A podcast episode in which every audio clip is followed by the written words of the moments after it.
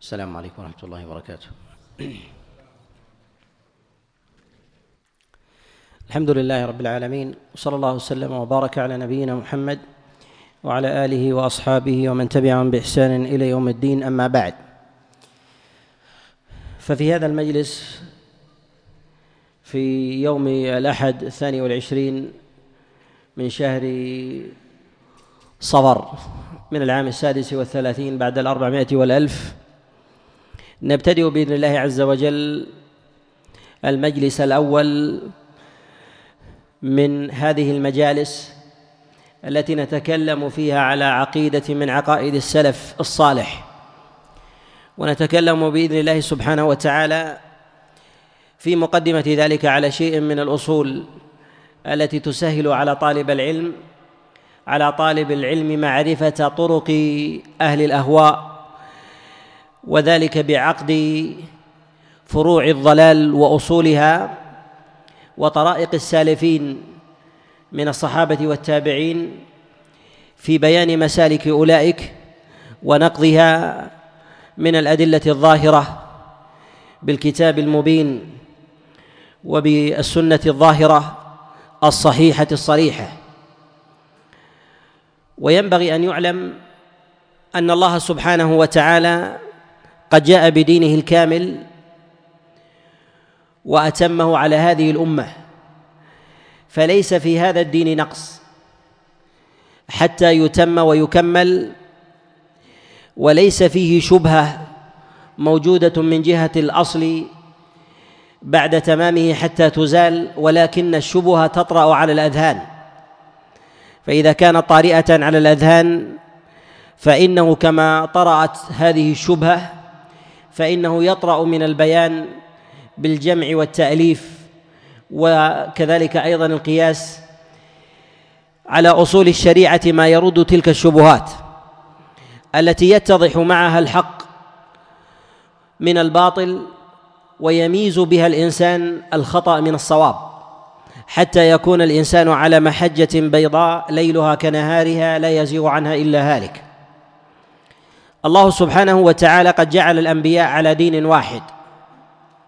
لا يختلفون منذ أن أنزل الله عز وجل آدم وزوجه في هذه الأرض وما بعث الله عز وجل بعد ذلك من أنبياء كيونس ونوح وإبراهيم وأبنائه وموسى وعيسى حتى ختم الله عز وجل الأنبياء بنبينا محمد صلى الله عليه وسلم. وهذه وهذا الدين هو دين واحد لا اختلاف فيه ولهذا سمى الله سبحانه وتعالى الدين عنده الإسلام إن الدين عند الله الإسلام. فالإسلام هو دين آدم ودين يونس ونوح وإبراهيم وإسماعيل ودين موسى وعيسى ودين نبينا محمد صلى الله عليه وسلم. ولهذا نقول إن الأنبياء قد اتفقوا على دين واحد وإن اختلفت صور شرائعهم وأحوالها فإنهم يتفقون حتى على أصل تلك الشرائع وإنما يختلفون في فروعها. ولهذا أمر الله عز وجل بتصديق الأنبياء وأخذ ميثاقه على جميع الأنبياء أن يؤمن بعضهم ببعض ومن أدرك نبيا فيجب عليه أن يؤمن به لأن الله سبحانه وتعالى هو المخبر لكل الأنبياء فإن المكذب لنبي مكذب لله جل وعلا. والمكذب لنبي من الأنبياء مكذب لجميعهم لأنه كذب الأصل الذي جاء منه العلم. والعلم في الدين إما أن يكون امرا وإما أن يكون خبرا. فإذا كذب الإنسان ذلك كان مكذبا لمصدر ذلك ذلك الأمر أو ذلك الخبر. وإذا خالف أمر الله سبحانه وتعالى فهو موكول إلى منزلة تلك الشريعة التي جاء بها ذلك النبي. ولهذا نقول إن الله سبحانه وتعالى بين وحدة دعوة الأنبياء في كتابه ونهى عباده المؤمنين أيضا عن التفريق بينهم كما قال الله عز وجل في سورة البقرة وآل عمران لا نفرق بين أحد منهم. فدعوة الأنبياء واحدة كما جاء عن النبي صلى الله عليه وسلم في الصحيحين من حديث أبي هريرة. قال نحن معاشر الأنبياء إخوة لعلات ديننا واحد وهو الإسلام. ولكن الله سبحانه وتعالى يخص كل نبي بخصيصة من الشرائع تختلف في ظاهرة في ظاهرها عن غيره. تكون تلك الشريعة دالة إما على على تحصيل الإيمان أو على تحقيقه وهذا يختلف من نبي إلى نبي. وكلما كانت الشريعة وكلما كانت الشريعة متحدة بين الأنبياء فإن فإنها أمارة على أنه لا يثبت التوحيد إلا بها على أنه لا يثبت التوحيد إلا بها. ولهذا كلما وقف الإنسان على أمر من أوامر الله وتشريع شرعه الله عز وجل لجميع الأنبياء فإن هذا من القرائن الدالة على أن تلك الشريعة لا يصح إيمان إيمان العبد إلا بها. ولهذا نجد أن الله سبحانه وتعالى أمر جميع الأنبياء بالصلاة على اختلاف صورتها الظاهرة فتختلف من نبي إلى نبي. بل إن الله سبحانه وتعالى كذلك أمر بجنس الصلاة قبل أن يكلف الله عز وجل آدم وذريته حينما خلق آدم وأمر الملائكة بالسجود والسجود من جنس الصلاة.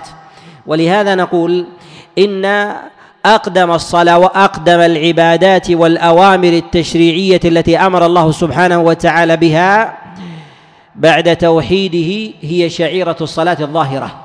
ولهذا اتحدت دعوة الأنبياء عليها. اتحدت دعوة الأنبياء عليها وإن اختلفوا في صورتها الظاهرة فتختلف من نبي إلى نبي. فمن الأنبياء من من يختلف في عدد الركعات ومنهم من يختلف في عدد الصلوات ومنهم من يختلف مع النبي في الأوقات ومنهم من يختلف في عدد الرك الركعات في الركعة ومنهم من يختلف في صفة في صفة الانحناء والخضوع من سجود وركوع وأصل ذلك ثابت في سائر في, سائر الشرائع.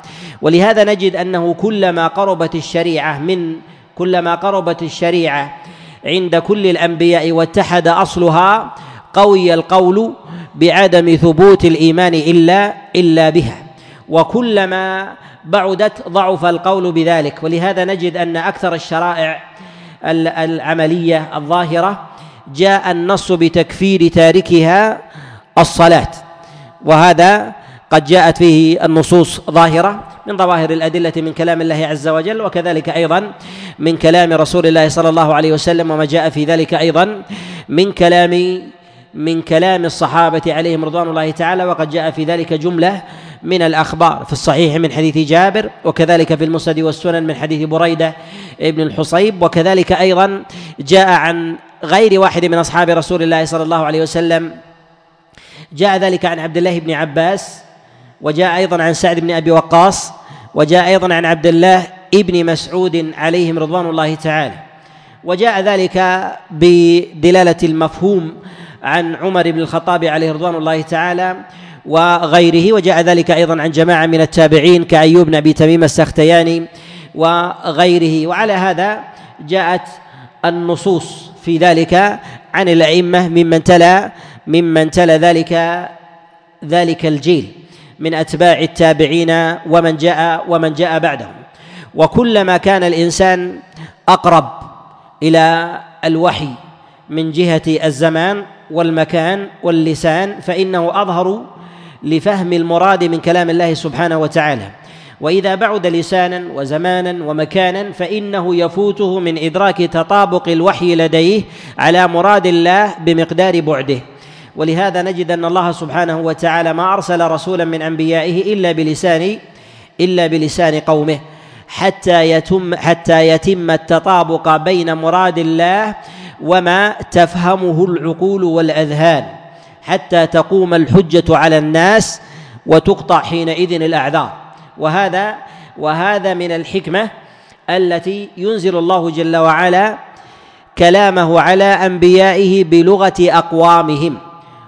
ولهذا أقام الله سبحانه وتعالى الحجة على هذه الأمة بلسان عربي مبين حتى تقطع في ذلك الحجج وتنتهي في ذلك الأعذار ويستحق حينئذ المخالف في ذلك العقاب ويستحق الموافق في ذلك الثواب.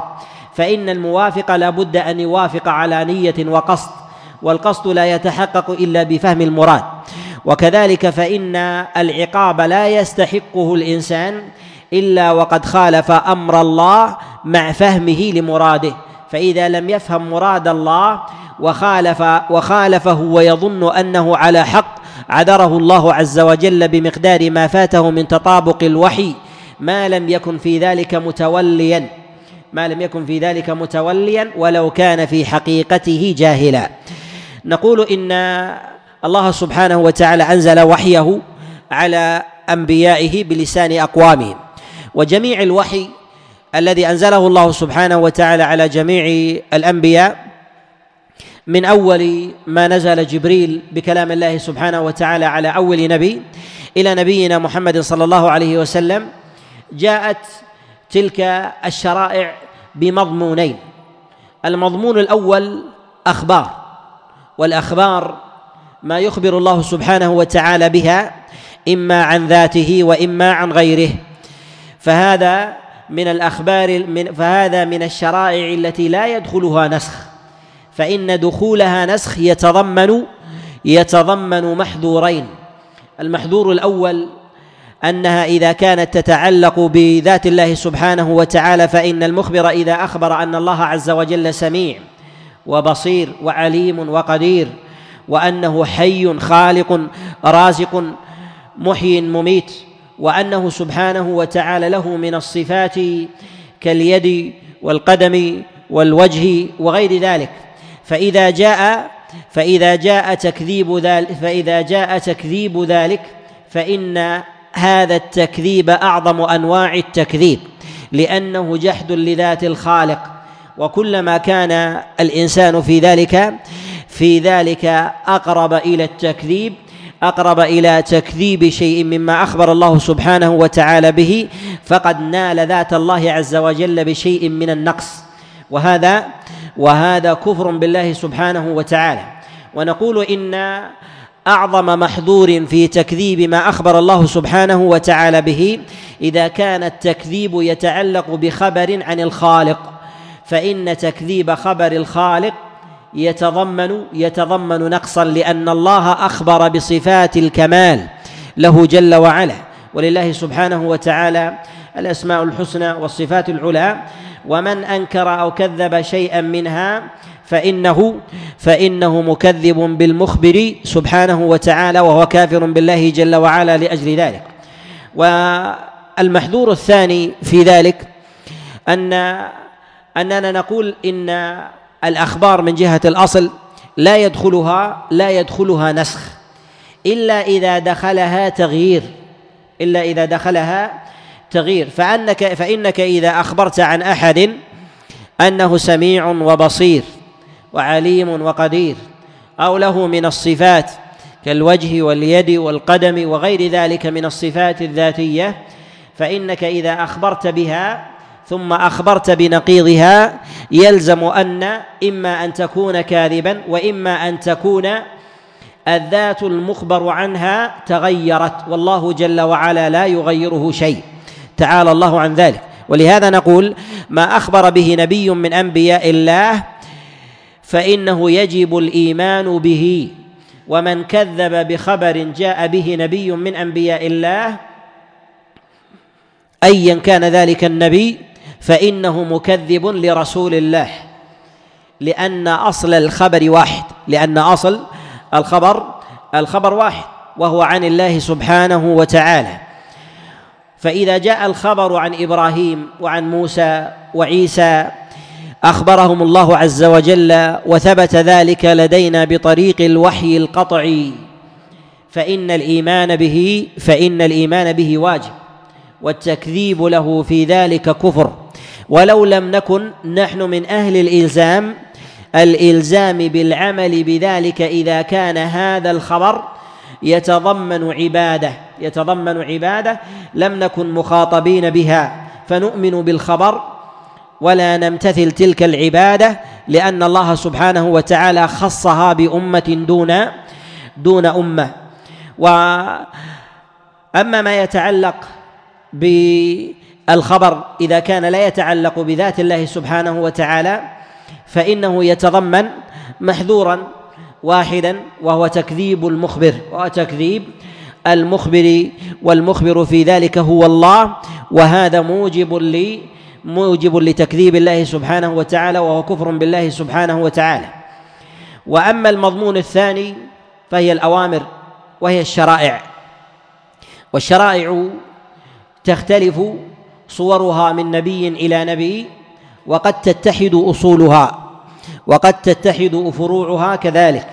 فنقول إن شرائع النبي الذي كان قبل نبينا محمد صلى الله عليه وسلم وهو عيسى يتطابق تتطابق الأخبار وتطابق وتتطابق الشرائع في أصولها وأعظم أصول الشرائع في ذلك هو توحيد الله سبحانه وتعالى.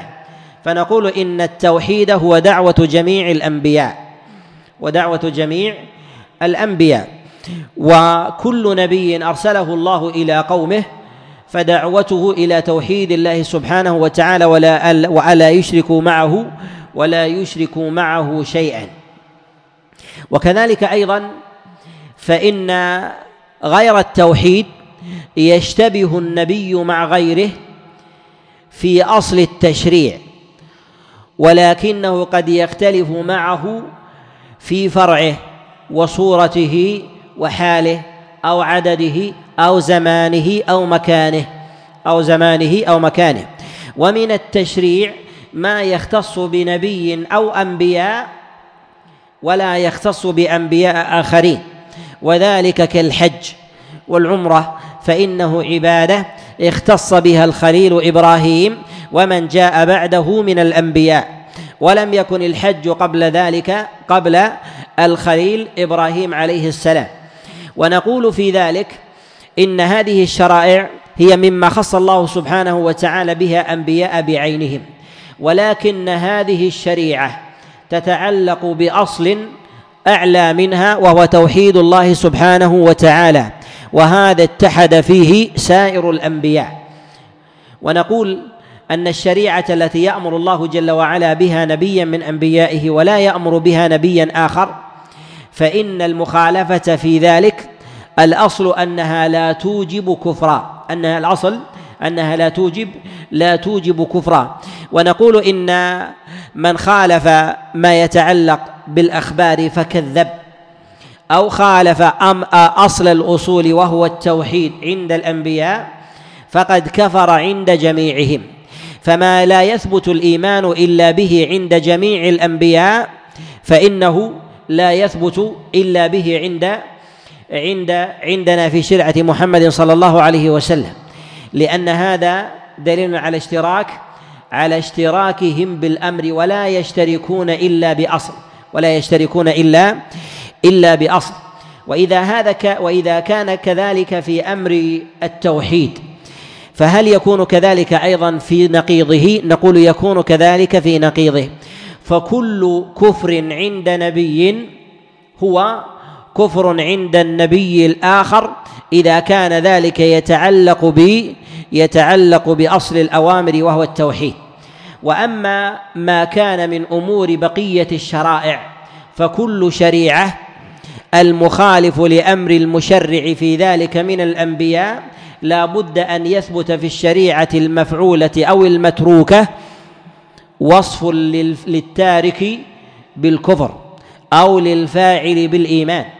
فقد يتحقق الوصف عند نبي من أنبياء الله سبحانه وتعالى في شرعته على تارك أمر معين من شرائعه بالكفر ولكنه لا يلزم من ذلك أن يكون في غيره لأن الله سبحانه وتعالى يخص كل نبي من أنبيائه بأعمال ظاهرة تكون دليلا على على تحصيل العبد للإيمان على تحصيل العبد وهذا يختلف من يختلف من نبي ومن نبي إلى نبي.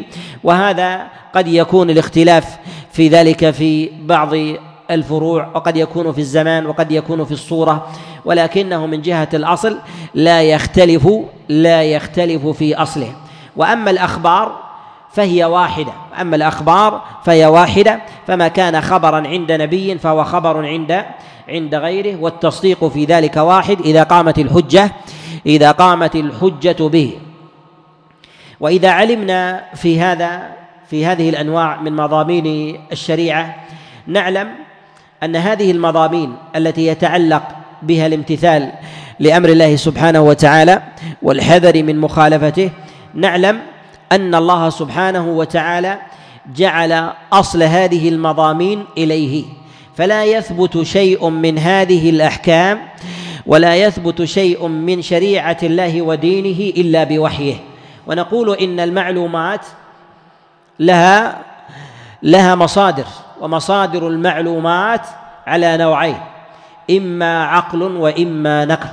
فإن الإنسان قد يعلم بعقله ويعلم بنقله قد يعلم بعقله وقد يعلم بنقله. قد جعل الله عز وجل لكل لكل مصدر جهة يتوجه الإنسان إليها. فجعل الله سبحانه وتعالى علم المحسوسات من جهة أصله إلى العقل. وجعل الله سبحانه وتعالى علم الغيبيات والعبادات إلى النقل. ولا يتعارض العقل والنقل على الإطلاق ما صح العقل وصرح. فإذا صح النقل ما صح النقل وصرح فإذا صح وصرح فإنه لا يخالف عقلا عقلا صحيحا. وإذا اختلف في الظاهر فإن الاختلاف في الأذهان لا في الحقيقة. إنما هو في الأذهان لا في الحقيقة ويجب حينئذ أن يقدم النقل على العقل. إيمانا بالمخبر لأن الذي خلق العقل هو الله والذي أنزل الوحي هو الله. فيعلم الله سبحانه وتعالى مواضع الضعف والقوة في العقل ومواضع الصواب والخطأ فيه والله سبحانه وتعالى كل حق منه وإليه. وأما بالنسبة للعقل ففيه حق وباطل. وما يصيب العقل من الحق فإن أصله من الله فان فإنه من الله. فرجع حينئذ كل حق إلى إلى الله سبحانه وتعالى وكل خطأ يخطئ به العقل فإنه فإنه من الإنسان وقصوره وضعفه من قصوره وضعفه. فنقول إن الله سبحانه وتعالى قد وكل إلى الإنسان إدراك شيء من المعلومات بعقله ووكل إلى الإنسان إدراك شيء من المعلومات بالنقل الذي الذي أنزله الله عز وجل على على رسله. وإذا علمنا ذلك وجب أن نعلم أن الله سبحانه وتعالى قد جعل العلوم تتفاضل وأن العلوم فضلها وشرفها يكون بفضل وشرف معلوم بشرف المعلوم فيها وإذا كان أشرف معلوم هو الوحي وأشرف وأزكى ما جاء فيه هو العلم بذات الله سبحانه وتعالى وبحق الله جل وعلا على عباده. فإن الله أنزل في كتابه أحكاما وشرائع وأخبار منها ما يتعلق بذات الله من أسماء وصفات ومنها ما يتعلق من حق الله بالعبادات ومنها ما يتعلق بأمور الناس من معاملات ومنها ما يتعلق بأمور الناس من مدركات لا يلزمون لا يلزمون بالتعبد بها. وذلك مما يدل الله عز وجل عباده إليه من إدراك ومعرفة أسماء الأشياء وإدراك الحسيات والتقديم والتأخير الضرب في الأرض وعمارتها وغير ذلك. فإن الإنسان إن قصر في ذلك فتقصيره في ذلك ضرره يكون في عاجل أمره. وأما ما كان مما يتعلق بذات الله عز وجل من أسمائه وصفاته وحقه جل وعلا مما يتعلق مما يتعلق بعبادته وما يتعلق بأحكام الله بما يكون بين العباد من معاملات فإن ضرر ذلك عاجل وآجل فإن ضرر ذلك عاجل وآجل. والعلم الذي يتعلق به النفع العاجل والآجل أولى بالتعلم مما يتعلق به الأمر الأمر العاجل. وكذلك فإن العلم الذي يتعلق به النفع العاجل والآجل يتنوع وكلما تعلق العلم بذات الخالق سبحانه وتعالى كان العلم في ذلك أشرف. ولهذا نقول إن من اعتبارات نزول العلم في ذلك أن يكون بحسب بحسب موضعه. فما كان علما فما كان علما بالخالق فإنه أشرف من العلم بالمخلوق. وهذا وهذا له أنواع وأجناس منها ما هو نقلي ومنها ما هو ما هو عقلي. حتى من جهة مصدره. فالله سبحانه وتعالى كلف العباد كلف العباد بالإيمان به ووكل الأمر إلى ما فطرهم عليه من فطرة يدركون به به حقه جل وعلا. فيعرفون أن الله قادر بآياته ويعرفون أن الله سبحانه وتعالى حكيم ويعلمون أن الله سبحانه وتعالى بصير وسميع بما يرون من إحكامه لخلقه وحسن تدبيره وما يرون كذلك من إحكامه في أوامره ونواهيه وكذلك أيضا من صور وأشكال وأنواع مخلوقاته سبحانه وتعالى. ولو لم يدل في ذلك دليل من الوحي على سبيل الاستقلال بالنقل عن الله سبحانه وتعالى مما ينزل به الملائكة على الأنبياء. ولهذا نقول إن مما يدل على الله ما مصدره الوحي ومنها ما يدل ما يدل على الله مما مصدره النقل. ونقول في ذلك أن النقل أصح وأصدق من العقل.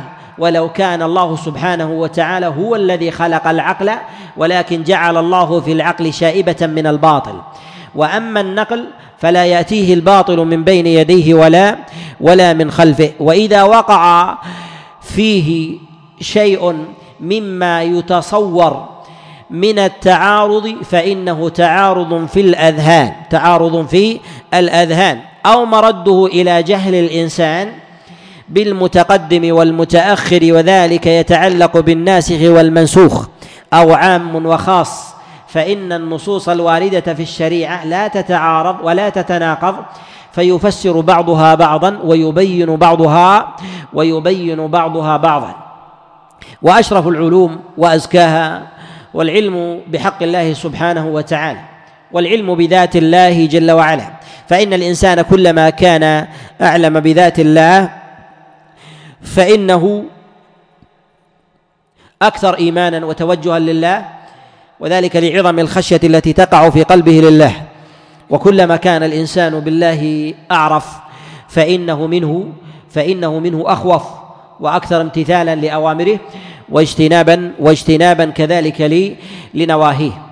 وإذا علمنا أن هذا هو أشرف العلوم وأن النقل هو أزكى وأشرف وأصدق المصادر الموصلة إلى الحق وجب على الإنسان أن يأخذ العلم من حيث يسلم صدوره له حتى لا تقع له شائبة من هوى النفس أو هوى غيره.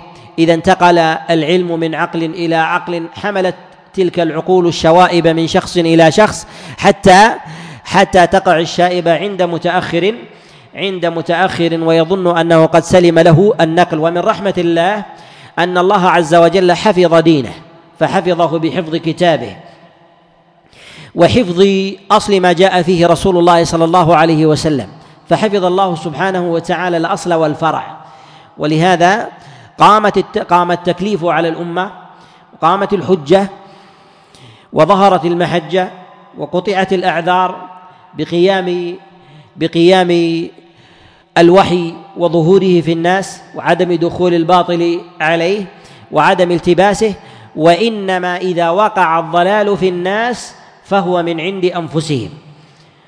وأصل الضلال في الناس لا لا في المعلوم ومصدره لا في المعلوم ومصدره وإنما في آلة إدراكه وصفة استعمالها وصفة استعمالها والله سبحانه وتعالى أنزل كتابه وأنزل سنته على رسوله صلى الله عليه وسلم ليؤخذ ما يتعلق بالثواب والعقاب منه فلا يتكلف الإنسان رأيا من تلقاء نفسه والوحي بين يديه ولا يتكلف بحثا لرأي من تلقاء نفسه ما كان الأمر توقيفيا ولو تعطل عن ذلك الدليل. ولهذا أمر الله سبحانه وتعالى بالأخذ من كتابه وعدم وعدم الخروج عنه وكلما تعلق العلم بذات الله أصبح توقيفا أصبح توقيفا. وإذا خرج عن ذات الله إلى أوامر الله فإنه يتوسع في ذلك رحمة بالأمة. وكلما ظهر الدليل وجب على الإنسان أن يمسك. وكلما قرب الأمر فيما يتعلق بالخالق سبحانه وتعالى خطر القول بالرأي. وعظم الإثم على الإنسان. وكبر في حقه الجرم وساءت في حقه العاقبة. ولهذا ولهذا وصف الله سبحانه وتعالى الذين يعبدون غيره لأن العبادة حق لله بالمفترين على الله والكاذبين عليه لأنه يتعلق بحق الله سبحانه وتعالى محضا. وما كان من غير حق الله فكلما بعد عن ذاته وحقه فإن فإنه يضعف يضعف في ذلك الأثر على الإنسان يضعف في ذلك الأثر على الإنسان. وأنزل الله سبحانه وتعالى كتابه وسنته على رسوله صلى الله عليه وسلم.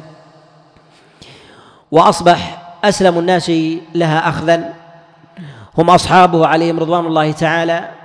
وذلك لسلامة باطنهم وصحة لسانهم من الدخيل فيه. فلا يطرأ على ألسنتهم فلا يطرأ على ألسنتهم من خرج مما يخرج عن لسان عن لسان العرب الذي نزل عليه القرآن. وذلك لأن الله سبحانه وتعالى يقيم الحجة على عباده بإنزال وحيه على لسانهم. فأعظم الناس مطابقة لفهم الحجة هم القوم الذين أنزل عليهم الوحي وهم الذين عاصروا ذلك النبي سواء كانوا من المؤمنين به أو كانوا ذلك من الكفار والمشركين. والمخالف للنبي من أنبياء الله في زمانه أعظم عقابا لما ممن كان بعد بعد ذلك. لأن العناد فيهم أظهر. لأن العناد فيهم أظهر. واللسان فيهم أقوى وأصح وأسلم. فلما عاندوا كان ذلك أظهر في الاستكبار واتباع الهوى. والمعاندة بخلاف غيرهم فإنه يضعف فيهم ذلك شيئا شيئا فشيئا. ونجد أن علم العقائد من جهة أصوله وعلم علم قليل بالنسبة للفروع. وسبب ذلك الأصل أن الأصول هي أقل من الفروع. والأمر الثاني أن الصحابة عليهم رضوان الله ومن لحق بهم من أتباعهم وأتباعهم أنهم كانوا لا يخرجون عما أخبر عنه رسول الله صلى الله عليه وسلم فلا يحدثون فرعا لأصل لم يفرعه رسول الله صلى الله عليه وسلم ما لم يضطروا إليه. فلم يحدثوا فروعا لأصول ولو كانت الأصول صحيحة. وهذا في أبواب فرعيات الدين. لا لا يحدثون فروعا لها ويتكاثرون في ذلك. فإذا كان هذا في الفروع فإنه في أصل الأصول من باب أولى. فأبقوا النصوص على ما جاء فيها فلم يتكلفوا ولم يكثروا من التنظير والتقعيد والتفريع. ولكن كلما ظهرت بدعة قاموا بردها بما علموه من أصولهم. فأحدثوا فرعا صحيحا لأصل صحيح يرد به على الفرع الباطل ولو كان إلى أصل صحيح. وكلما انتشرت البدعة في الناس مما يخرجونه من فروع لأصول ولو كانت صحيحة. إذا كانت الفروع باطلة ردوا تلك الفروع بفروع أصح منها أو بفروع صحيحة فيما يقابلونه من باطل ليبطلوا ما جاءوا به ما جاءوا به من بدع وضلال. وهكذا فأصبحوا يمسكون إلا إن اضطروا في رد الباطل. ولهذا نجد أن بعض المسائل الحادثة التي حدث فيها تفريع أن السالفين لم يحدثوا القول بها إلا عند ظهور البدعة في خلافها ظهور البدعة في خلافها. فنجد أنهم يجرون كلام الله على أنه كلام الله ولا يزيدون على ذلك. حتى ظهرت البدعة في أن كلام الله مخلوق بدأوا بنفيه والتأصيل والتأصيل له.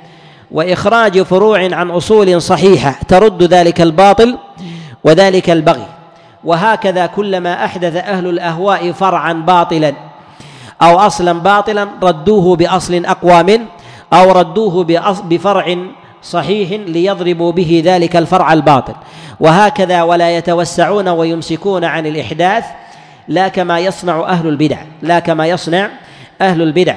ويتوسع أهل البدع في ذلك. ولهذا كان الرد على أهل البدع في زمن الصحابة قليلا وهو أقل في زمن الخلفاء الراشدين لهيبتهم ومكانتهم وكذلك لي لعدم اتساع رقعة الإسلام كما اتسع في من بعدهم. فدخل فيه من العجم ما دخل ودخل فيه من أهل الأهواء والمتربصين والمنافقين إغراضا وتربصا وحقدا على أهل على أهل الإسلام ليحدثوا فيه ما ما أحدثوا.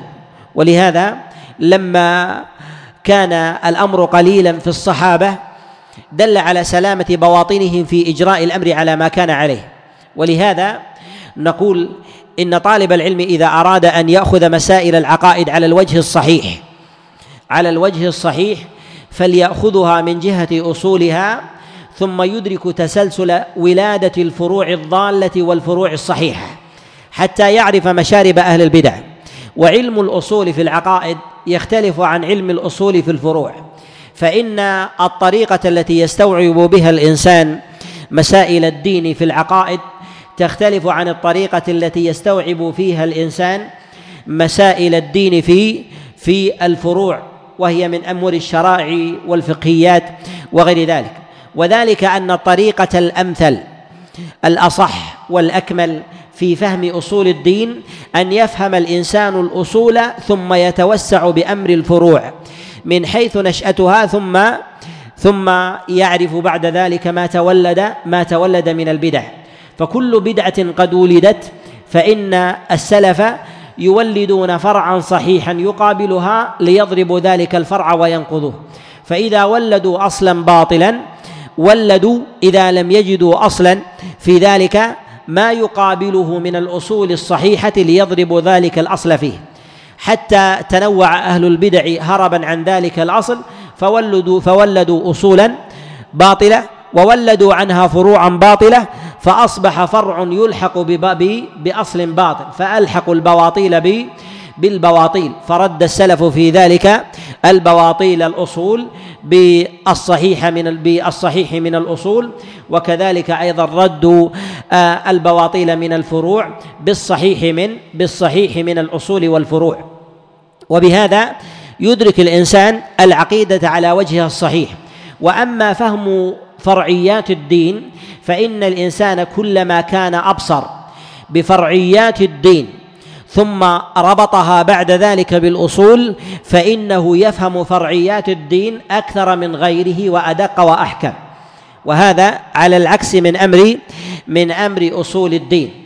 وعكس تلك الطرائق مع إدراكها على الوجه الصحيح يصح للإنسان ذلك إذا إذا اعتمد في ذلك الدليل ولكن الطريقة الأمثل في ذلك أن يعرف المذاهب والعقائد من أصولها ثم يعرف المولد منها وطريقة وطريقة السلف في ردها حتى لا يولد طريقة جديدة ربما يلزم بشيء من الباطل بها يلزمه بعض أهل أهل الرأي والهوى بقول على على قاعدته لو التزم به لوقع لوقع بالخطأ. ومعلوم أن القواعد أن القواعد التي يستعملها العلماء برد طرائق الأهواء منها ما يدخل فيه دخيل من شائبة من شائبة الباطل فيرده العلماء بقاعدة أقوى أقوى منه. فيتنزلون في رد الباطل ببعض القواعد لغلبتها بالإصابة. وهذه الاحترازات بمعرفة طرائق أهل الأهواء يعرفها العلماء مع تقادم تلك القواعد.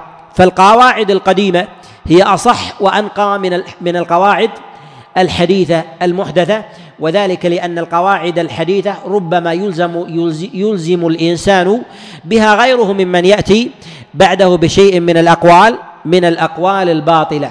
وكلما كان الإنسان أعلم بالقواعد والأصول العتيقة فإنه أبصر بالرد على على أهل الأهواء وأبصر كذلك أيضا بفروعهم التي يحدثونها وكذلك أبصر بالرد على عليهم. وأصل الضلال عند أهل البدع والأهواء يرجع إلى إلى أسباب متعددة وجماع هذه الأسباب في سببين. السبب الأول هو الجهل والسبب الثاني هو الهوى فلو كان معه علم ما انتفع به صاحبه. أما السبب الأول فهو الجهل إما أن يكون جهلا بالأدلة العقلية وإما جهل بالأدلة النقلية. والجهل بالأدلة إما جهل بوجودها من عدمه أو جهل بصحتها من ضعفها أو جهل بمواضعها. أو جهل بمراد المشرع منها. وهذا يختلف فيه أحوال الجاهلين في ذلك وهم على مراتب. وكل واحد من هؤلاء الجاهلين له مصدر يزيل به جهله. فمن كان جهله بمواضع مواضع الأدلة أو عدم معرفتها فإنه يلتمس الدليل من موضعه. فما كان مرده فما كان مرده النقل في فيرده إلى النقل ولا يستعمل معه العقل كالأمور الغيبيات. وما كان مرده إلى الحس والعقل فإنه يرجع فيه إلى الحس والعقل مما يجعله الله سبحانه وتعالى إليه.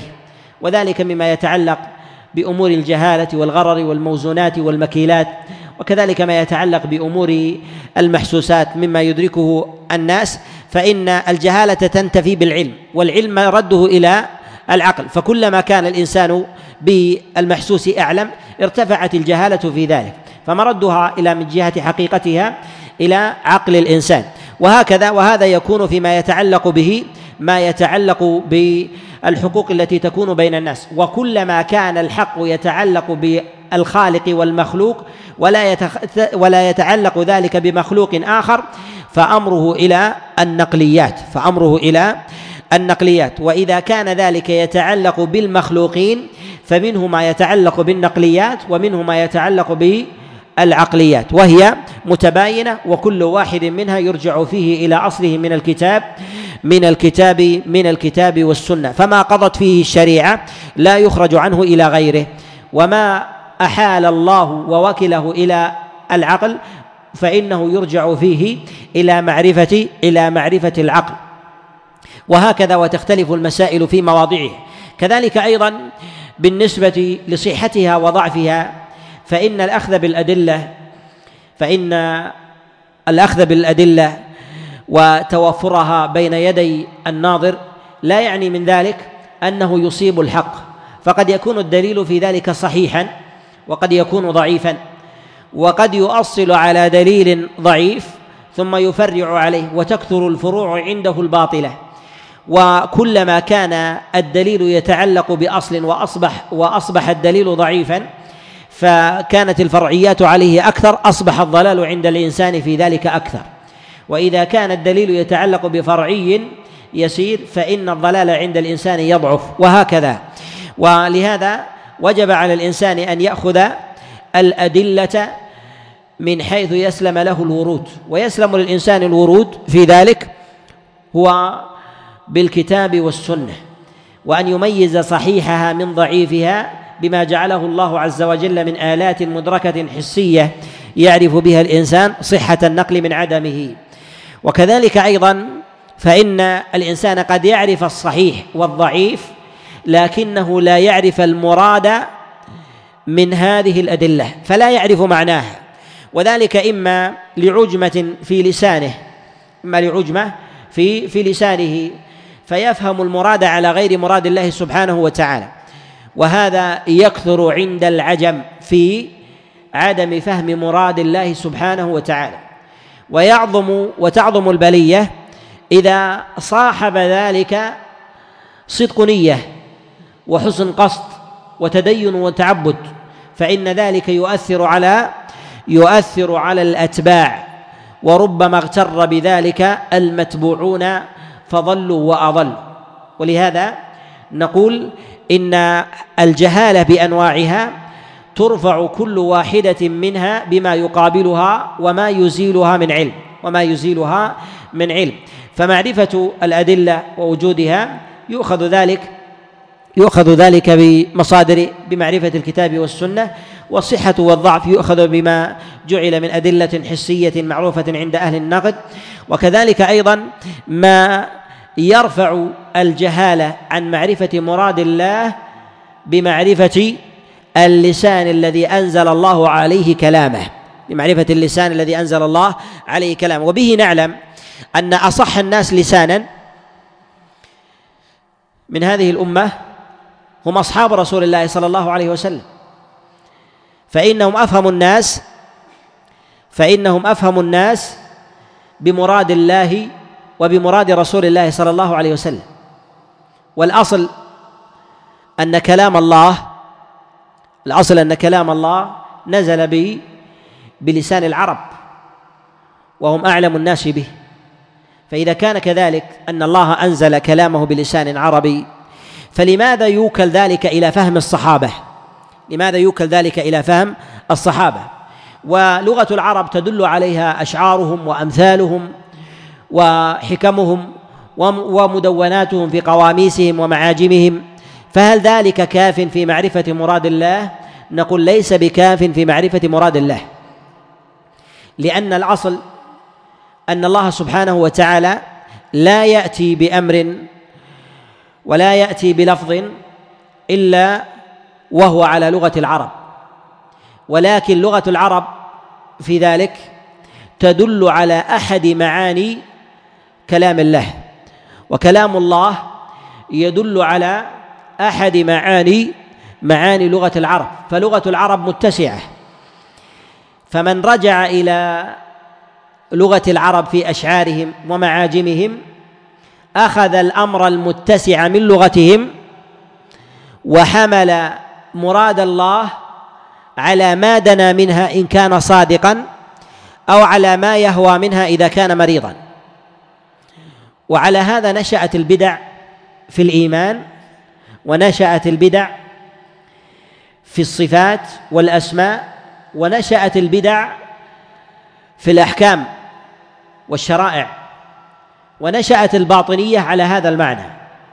فكل معنى من المعاني الشرعية يستطيع الناظر أن يحمله على معنى لغوي صحيح يعارض حكم الله. وهذا في كل حكم أمر الله سبحانه وتعالى به. ومن جهة اللغة مرده إلى إلى إلى لفظ صحيح. ولكن على استعمال لم يستعمل عند نزول الوحي ولم يبين بلسان رسول الله صلى الله عليه وسلم أو فعله. ولهذا الأصل أن الله سبحانه وتعالى ينزل كلامه على رسوله بلسان عربي مبين والبيان إلى رسول الله. ولهذا الله سبحانه وتعالى يقول لنبيه عليه الصلاة والسلام لتبين للناس يعني أنت. وأما قوله ثم إن علينا بيانه يعني نبينه بلسانك. فيكون ذلك من الوحي القلبي مما يقذفه الله عز وجل في قلب نبيه ويعصمه من غيره. ولو رأى النبي صلى الله عليه وسلم من تلقاء نفسه غير ما جاءه من الوحي فهو مأمور بأن بأن بأن يحكم بين الناس بما أمر الله. لهذا قال الله جل وعلا لتحكم بين الناس بما أراك الله لا بما ترى أنت. بما أراك الله مما أوحاه الله عز وجل إليك. ولهذا الأصل أن كلام الله لا يحتاج إلى بيان. فإذا احتاج إلى بيان استفصل الناس وألفاظ العربية تختلف اتساعا وضيقا. منها ما تدل على مدلول واحد ومنها ما تدل على مدلولين ومنها ما تدل على ثلاثة ومنها ما تدل على مدلولات كثيرة. ويختلف استعمال الناس في الصدر الأول لذلك المدلول لذلك المدلول. فإذا كان يغلب على استعمالهم مدلول معين من مدلولات ألفاظ القرآن حملوه عليه حملوه عليه. فإذا اشترك ذلك بين مدلولين سألوا رسول الله عن مراد الله في ذلك المدلول عن مراد الله في ذلك في ذلك المدلول. وكلما كان اتساعا فإنه يرجع فيه يرجع فيه إلى تفسير رسول الله صلى الله عليه وسلم. وما لم يوجد فيه عن رسول الله ينظر فيه عن عمل أصحابه. ينظر فيه في عمل أصحابه. لأن عمل أصحاب النبي عليه الصلاة والسلام تقرير من رسول الله صلى الله عليه وسلم لهم وكأنهم طبقوا ما جاء في الوحي فوافق ما جاءوا ثم أمسك عن ثم أمسك عن الاعتراض ثم أمسك عن الاعتراض والإمساك عن الاعتراض فيما يلزم منه الامتثال ويشتهر هذا له حكم الرفع وهو في حكم إقرار الوحي عليه في حكم الوحي عليه. وهذا يختلف بحسب بحسب الأحكام الشرعية وبحسب كثرة الاستعمال الاستعمال له. وأظهر الضلال الضلال في الجهل في هذا النوع أو هذا السبب هو الجهل بمراد الله سبحانه وتعالى في كلامه وليس الجهل بالأدلة. وذلك أن أئمة الدين المبلغين عن رب العالمين ابتداء من رسولنا صلى الله عليه وسلم إلى أئمة الدين من بعده من الصحابة والتابعين قد استفرغوا وسعهم بإبلاغ الأمة بالأدلة وإبلاغ الوحي باللسان وبالمكاتبة.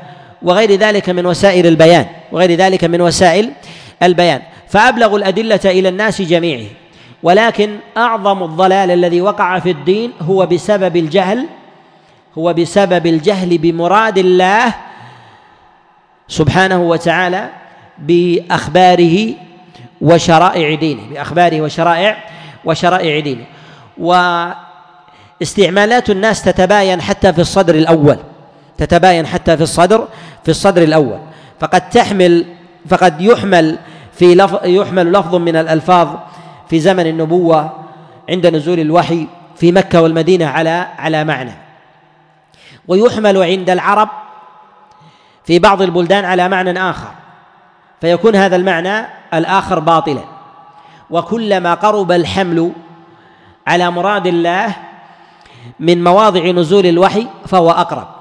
وقد تشترك بقية بلدان العرب بمدلول كلام الله وهذا هو الغالب. وقد تختلف في المدلول ويصح ذلك الحمل على جميع الألفاظ في لغة العرب ولكنه إذا خالف مراد الله سبحانه وتعالى فإنه فإنه يعد ضلالا وبدعة يعد ضلالا وبدعة ولو كان له أصل من جهة لغة العرب ولو كان له أصل من جهة لغة العرب.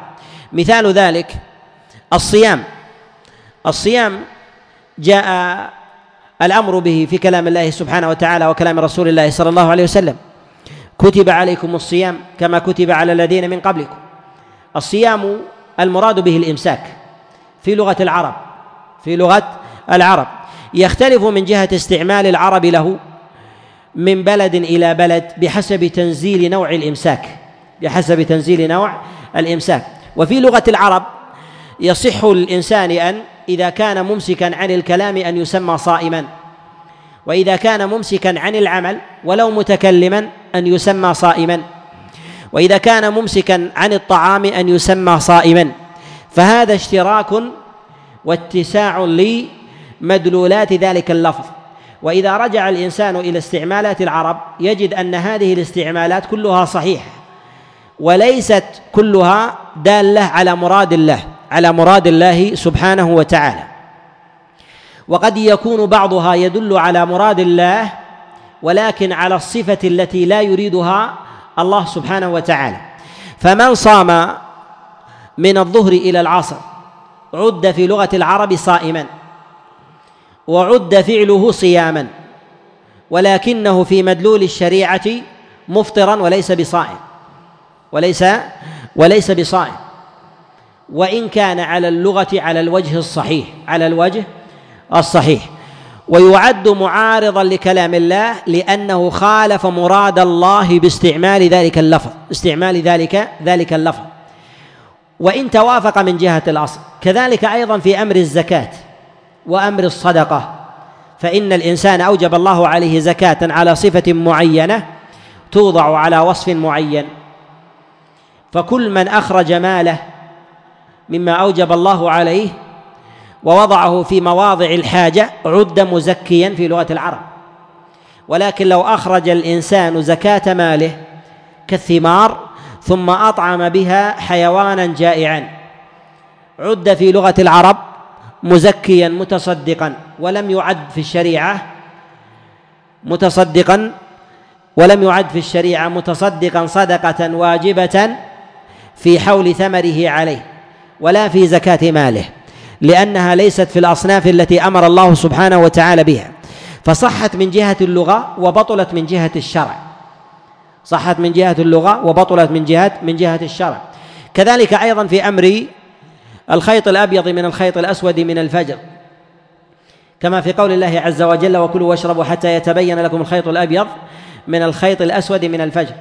جاء في الصحيح من حديث عدي بن حاتم عليه رضوان الله قال عمدت إلى عقالين أبيض وأسود فوضعتهما تحت وسادتي أنظر إليهما فأتيت رسول الله صلى الله عليه وسلم فأخبرته بأمري فقال النبي عليه الصلاة والسلام إن ليلك طويل إنما هو سواد الليل وبياض وبياض النهار.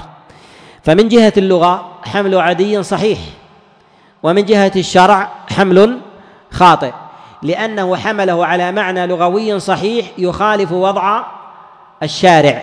ولهذا نقول إن المصطلحات الشرعية إذا جاءت فإنها تقدم مدلولاتها على على الوضع على الوضع اللغوي لقوم على الوضع اللغوي لقوم. فإذا وضع قوم على نحو ووضع قوم على نحو فإن المراد بذلك هو ما نزل ما نزل على المدلول الشرعي الذي جاء فيه يصدقه كلام الله ورسوله صلى الله عليه وسلم وفعل أصحابه عليهم رضوان الله تعالى. وهكذا. ولهذا الذين يضلون في أبواب مسائل الاعتقاد ينظرون إلى ظواهر الأدلة من الكتاب والسنة ثم يرجعون إلى قواميس اللغة. وقواميس اللغة المجردة وإلى أشعار العرب لا تدل على المراد من هذه المشتركات اللفظية فربما أصابوا وطابقوا وربما أصابوا الأكثر وربما أصابوا مشتركين وربما أصابوا ثلاث مشتركات مما أراده الله وربما أصابوا غير مراد الله ومنزعهم من جهة اللغة صحيح. ومنزعهم من جهة اللغة صحيح. ولهذا ظهرت البدع في جيل التابعين أكثر من جيل الصحابة.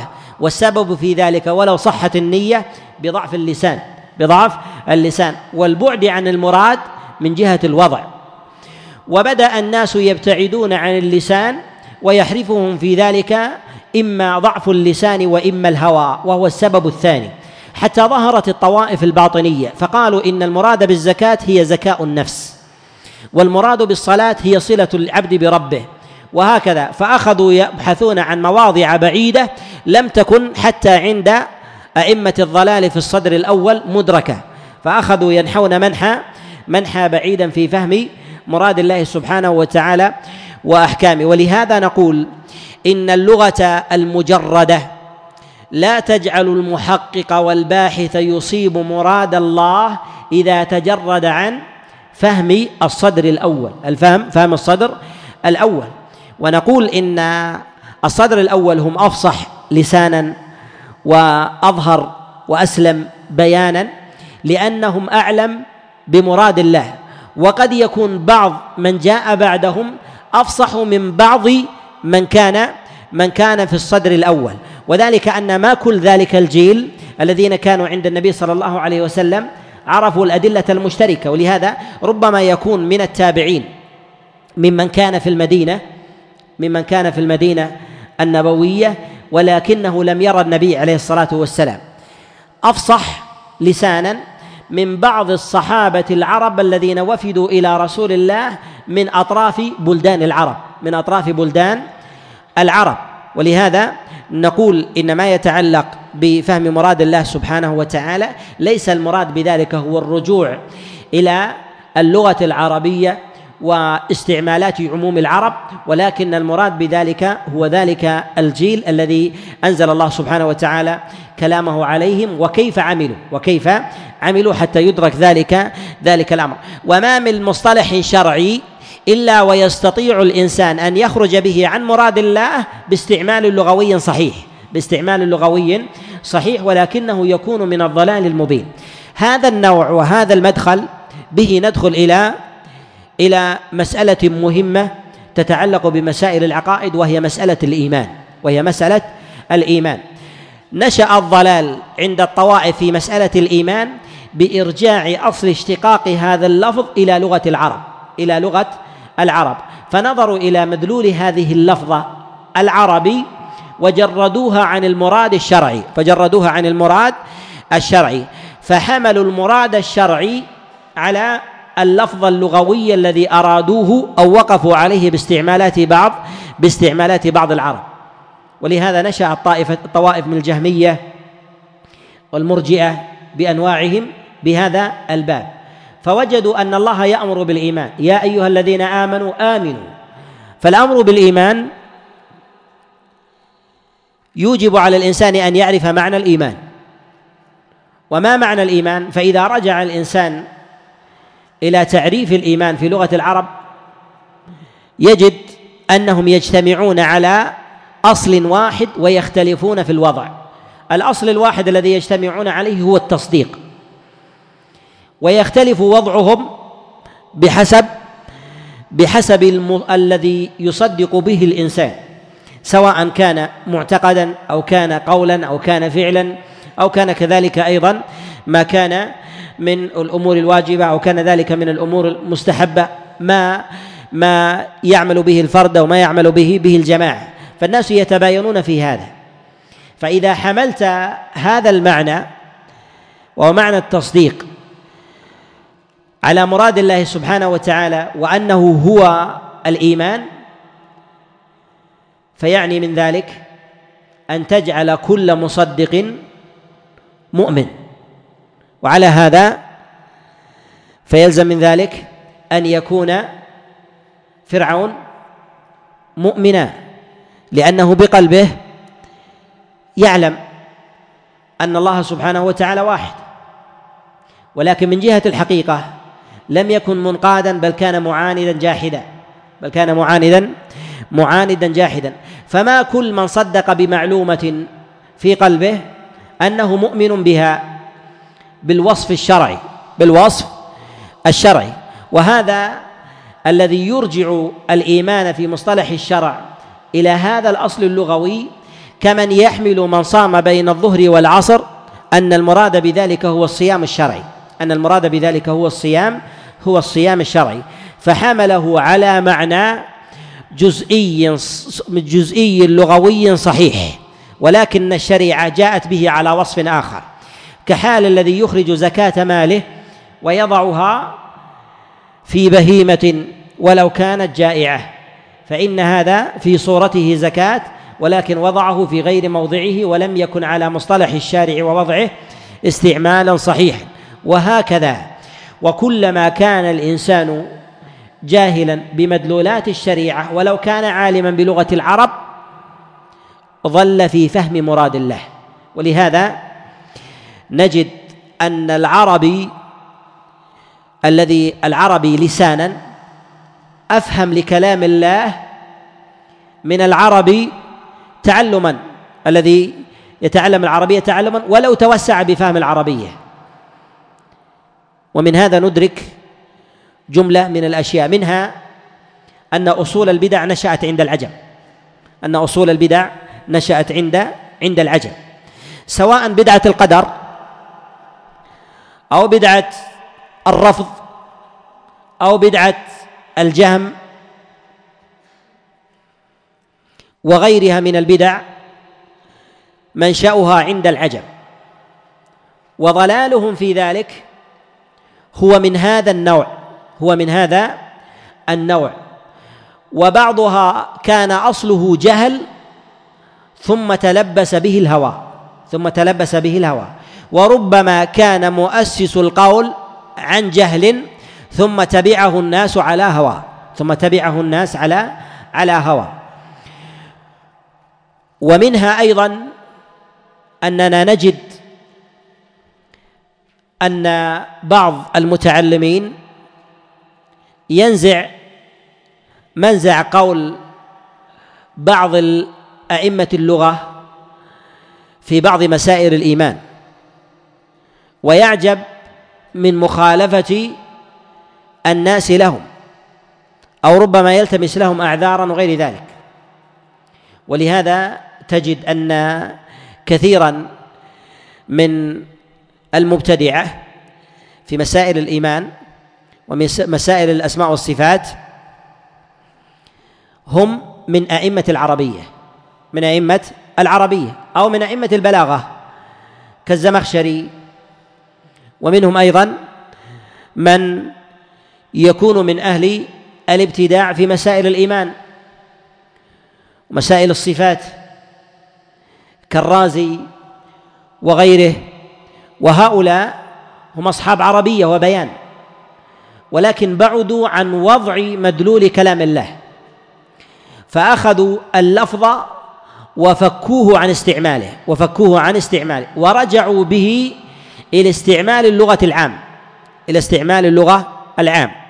وبعضهم يريد أن يقرب إلى مراد الله فيستدل بما يعضد هذا الاصل اللغوي ببعض المطلقات الشرعية التي لا توافق ذلك الأصل. حتى يبين أن هذا هو المراد حتى يبين أن هذا هو المراد.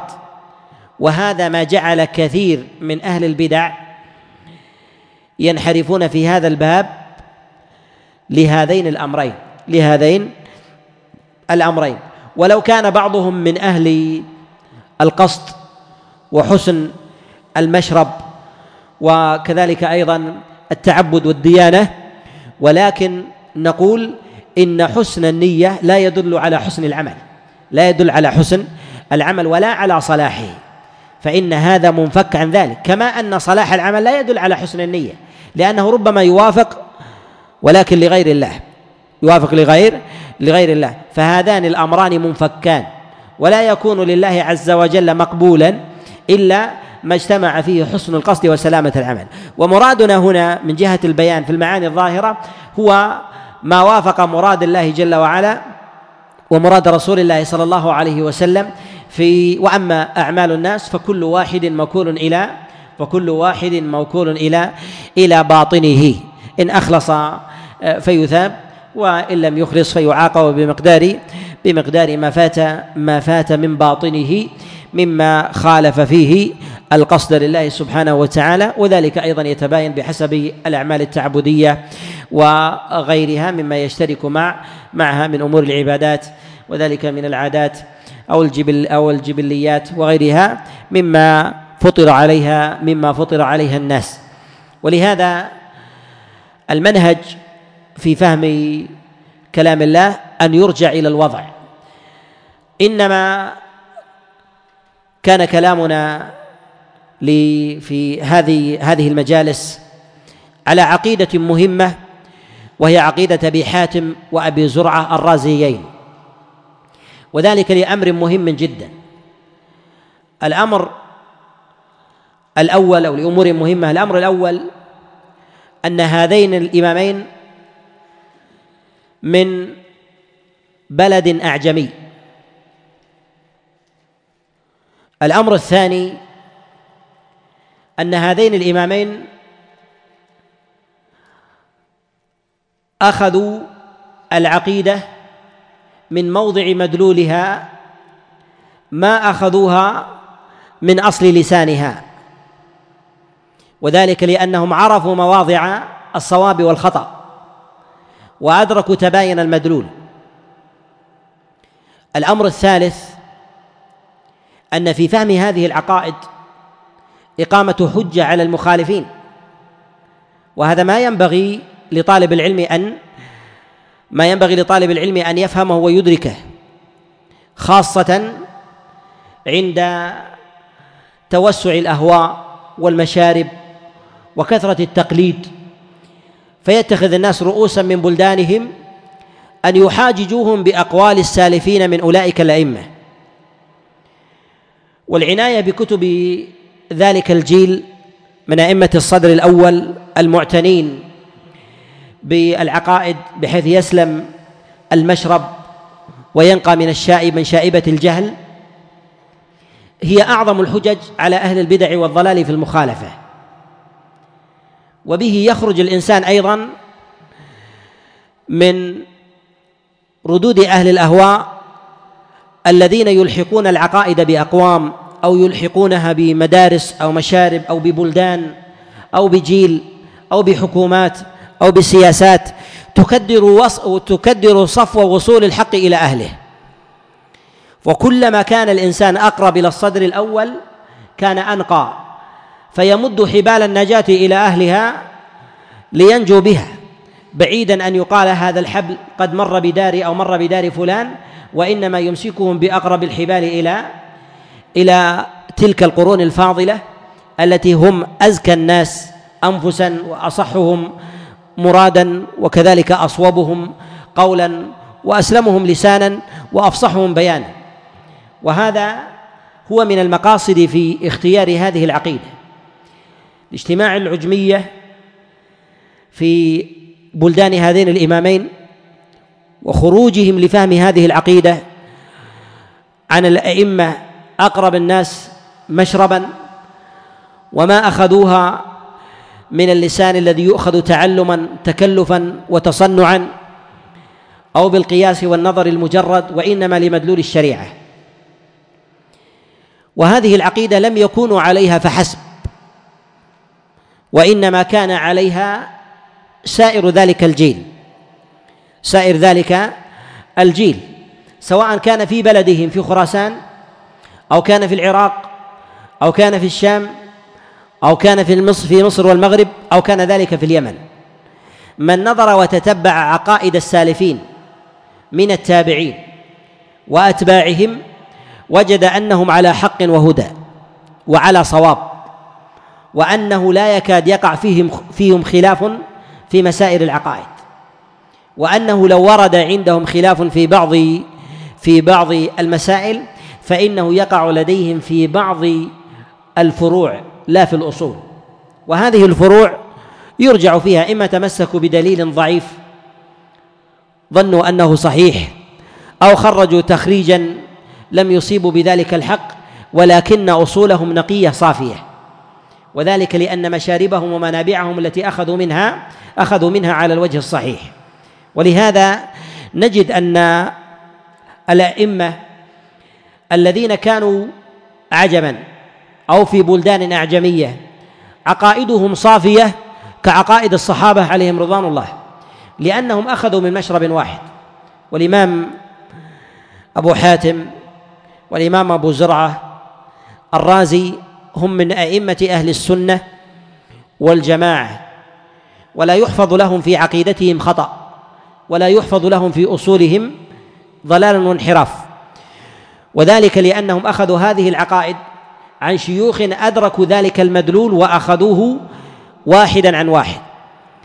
ولهذا أبو حاتم ما اقتصر على أهل بلده فعزل العقيدة إليهم وإنما قصد مكة والمدينة وقصد العراق وقصد الشام ليأخذ من جيل قد سبقه إلى ذلك المشرب.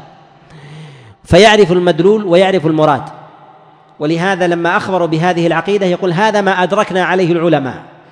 فأرادوا أن يبينوا أن هؤلاء العلماء كانوا على ذلك اللفظ وعلى ذلك المدلول وعلى ذلك المدلول. وليس المراد بذلك هو التقليد. وليس المراد بذلك هو التقليد ولكن إصابة مدلول الشريعة لأن أبا زرعة وأبا حاتم هم من أئمة النقد ومعرفة صحة الحديث من ضعفه. وعلى هذا تقدم أن من الأسباب التي يضل بها الإنسان الجهل ومن الجهل وجود الحديث العلم بوجوده وعدمه وهم من أئمة الحفظ في الدنيا. معرفة صحيحه وضعيفه وهم من أئمة النقد بقي معرفة المدلول. معرفة المدلول. ولماذا أبو حاتم وأبو زرعة ما أوردوا الأدلة المجردة التي يحفظونها التي تدل على ذلك على تلك المعاني؟ لأن تلك الأدلة المجردة إذا كانت منفكة عن المدلول لم تصبح دليلا وحجة على أهل الأهواء لأنهم يستدلون بها.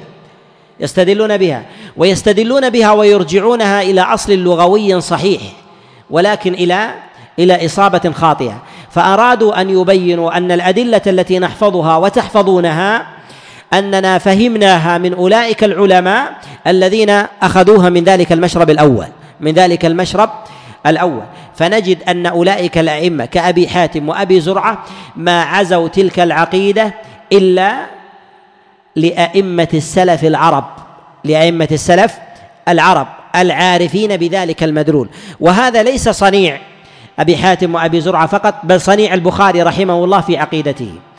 والإمام البخاري هو من من أقران هذين الإمامين وإن تأخر وإن تأخر عنه زمانا لكن اشترك في حقبة زمنية واشترك كذلك أيضا في بلد واشترك في سلامة اللغة وقارنهم في ذلك أئمة من أهل بلدهم ممن كانوا من أهل بلدهم ممن كانوا على أصل أعجمي. وذلك كأبي عبيد القاسم بن سلام وسعيد بن منصور والإمام مسلم بن الحجاج النيسابوري صاحب الصحيح وغيرهم من الأئمة فهؤلاء من بلد وقطر واحد صحت عقيدتهم نقية كما كان عليها أصحاب رسول الله صلى الله عليه وسلم. وذلك لأنهم أخذوا المدلول من أهله وأخذوا الدليل من أهله فإن الدليل قد يصح عندك من أعجمي ولكن المدلول لا يصح إلا من عربي لا يصح إلا إلا من عربي. ولهذا عمدنا إلى هذه العقيدة لهذه المقاصد المهمة التي يعرف بها طالب العلم الحق من الباطل والصواب من الخطأ. السبب الثاني من أسباب الضلال الهوى فإن الإنسان ولو كان عالما وصح عنده الدليل وتوفرت لديه الأدلة وكثرت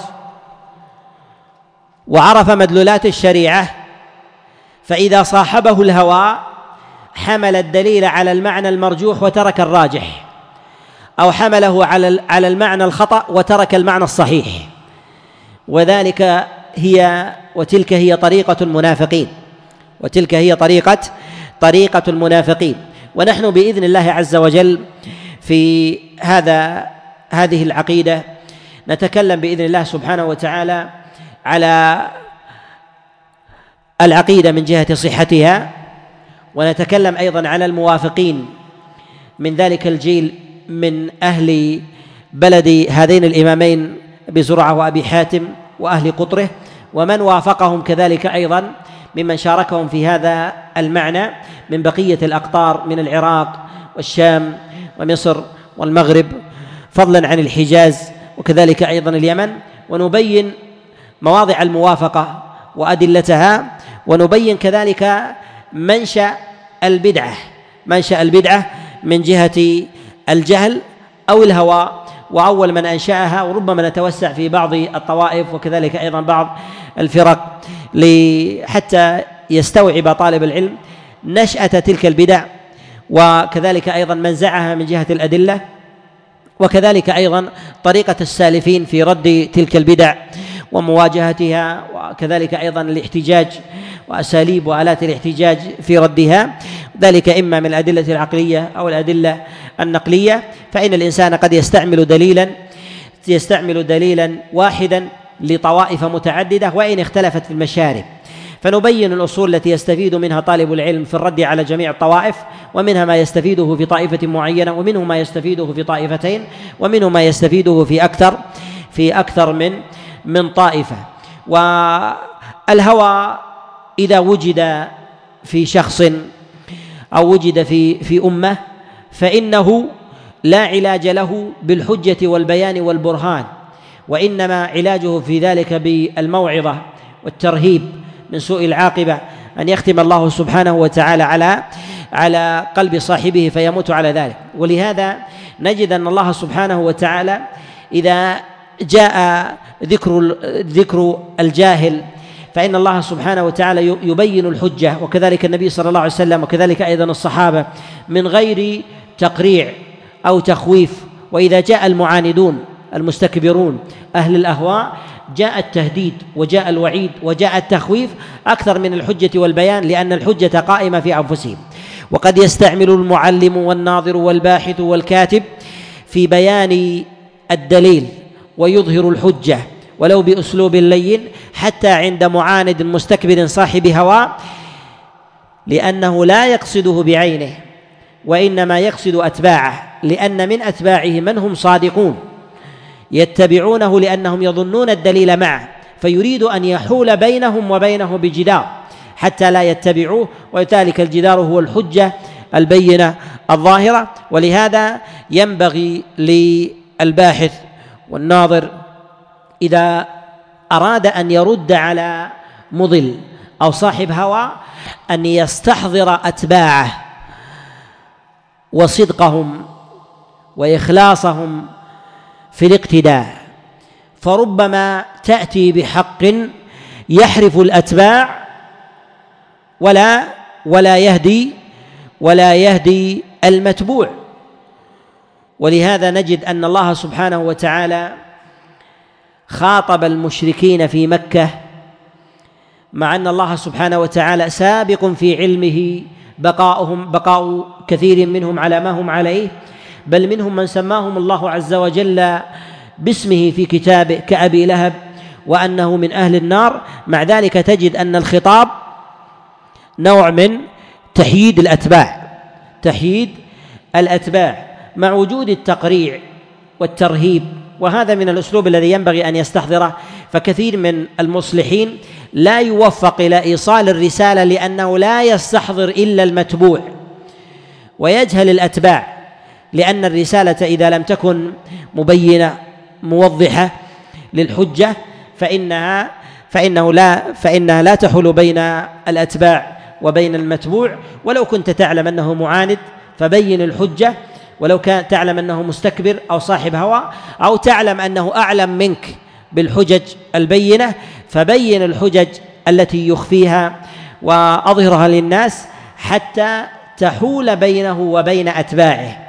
فيصبح في ذلك معزولا فتكسب الأتباع. وإن خسرت ذلك المتبوع فإنك تنجي أقواما من من سلوك طريق الضلال والغواية. وذلك بالحجة والبيان والبيان والبرهان. وهذه مقدمة للولوج لهذه بهذه إلى هذه العقيدة. ونرجع الكلام إلى المجلس القادم الكلام على صدرها. وذلك لأنه يحتاج إلى شيء من المباحث مسائل الإيمان وما يتعلق به وضلال الطوائف في ذلك وحكم كل طائفة ومنشأ ضلالها ومواقف الأئمة عليهم رحمة الله تعالى فيها. ونتوقف عند هذا القدر. وبالله التوفيق. وصلى الله وسلم وبارك على نبينا محمد.